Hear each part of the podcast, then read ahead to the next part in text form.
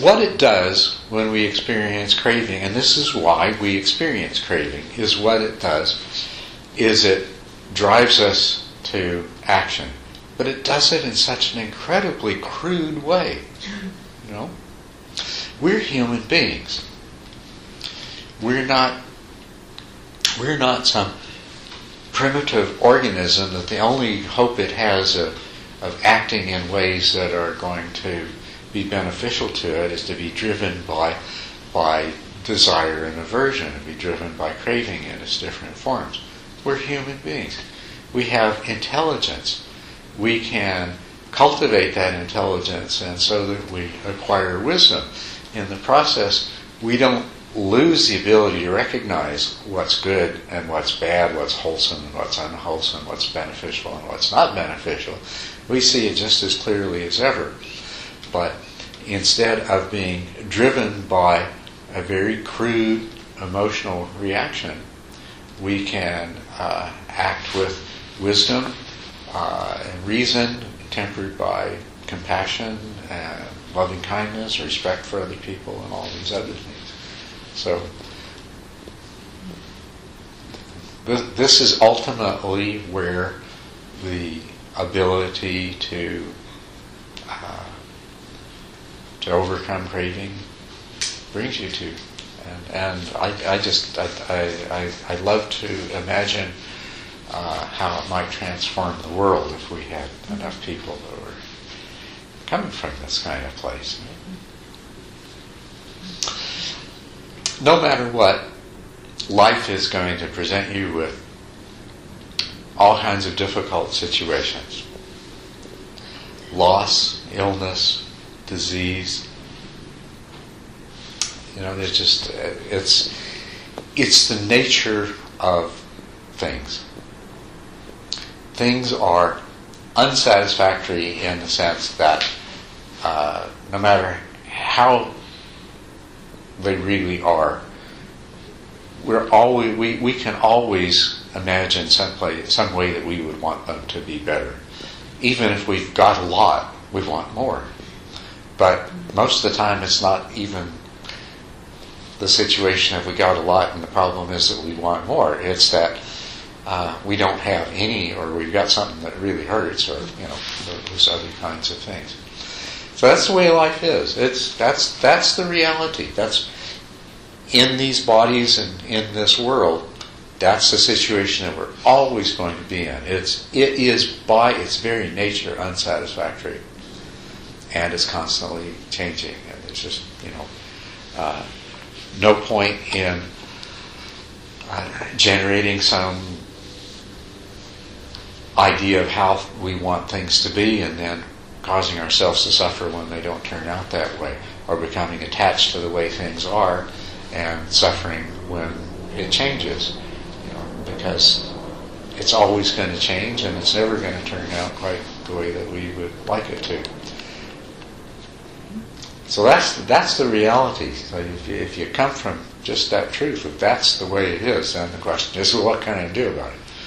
Because you can't change the world, you can't change the universe. What you can change is the way that you react and respond to it, and that's that's what it's all about.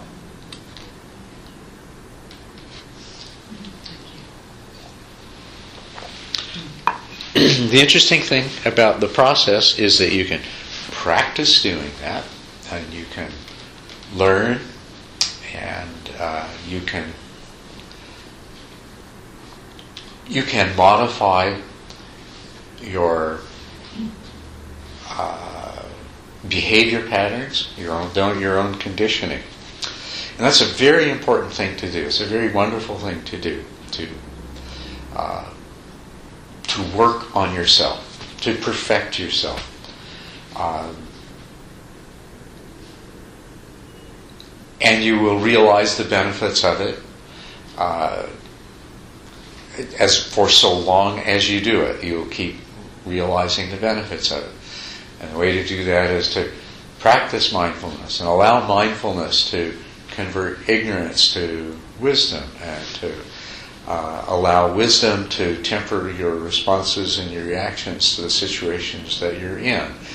and to come more and more into this place of, of acceptance, uh, non resistance, and uh, just being with whatever, whatever comes, and then doing what's appropriate uh, as a result of that.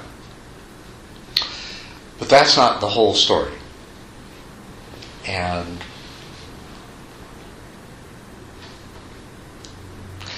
it's a good thing because uh, because the ch- changes that you make in yourself in this way is you, you're, you're taking a mind that can be conditioned, can be trained, and it has been conditioned and trained in one way. And then you're recognizing that, and so you're doing things that will change that conditioning and you recondition your mind in the future. But your mind remains a an entity that is subject to conditioning. And the positive conditioning you you are uh, creating can become overwhelmed by circumstances. I mean, if, if you're lucky, overwhelming circumstances will always stay, you know, a step behind the positive conditioning of the mind. Ah. But there's always that risk that tomorrow something's going to come up that just overwhelms all this good, wonderful conditioning that you've been able to do for your mind. So, uh, you know, and uh, also you, it's subject to the conditioning going the other way too.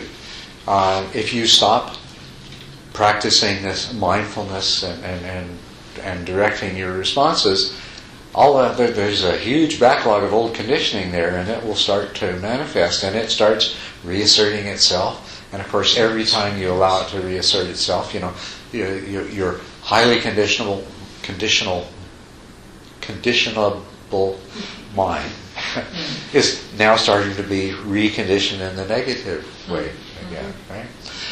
Uh, one way we could put this is that is that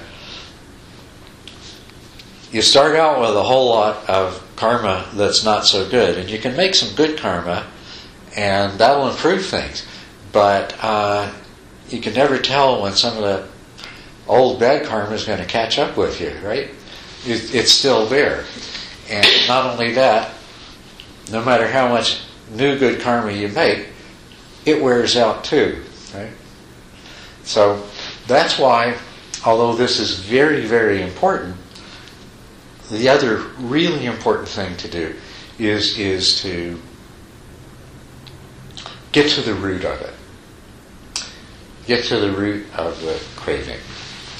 You know, why again this goes to the question, it goes beyond just the fact that yeah, we're driven by craving and yeah we do this and yeah we create our own suffering this way. But why? Where does it come from? Uh, what what can we do about it in a more profound sense? and that's really, in terms of the Buddhist teaching, that's really what the fourth truth is about. It is about the path to permanent eradication of suffering. Complete liberation is is the permanent eradication of its cause, which is craving.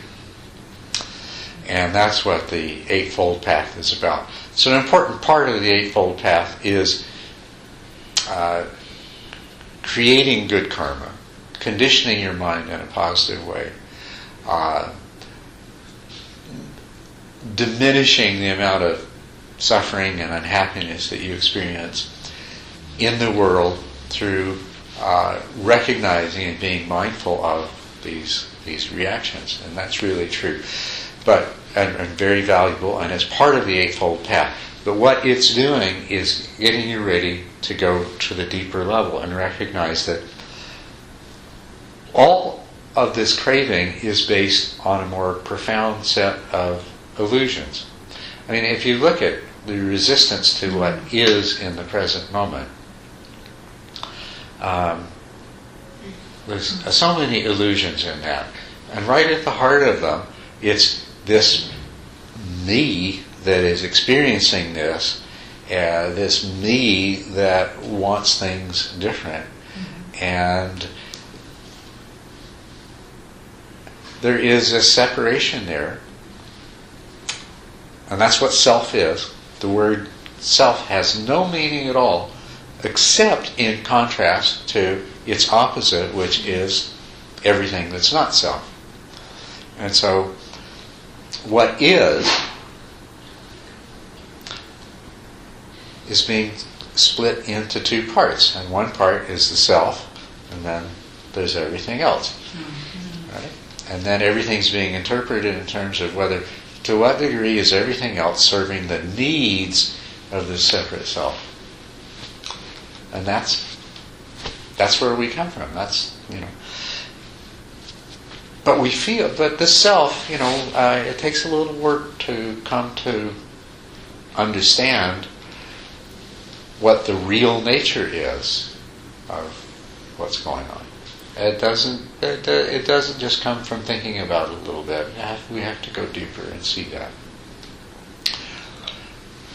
But if you can, if you can begin to recognize that as being the problem and start working with that more directly, then you can uh, you can uproot craving and the causes of suffering in a way that uh, doesn't seem to be subject to being overwhelmed, and the conditioning doesn't seem to be subject to going the other way.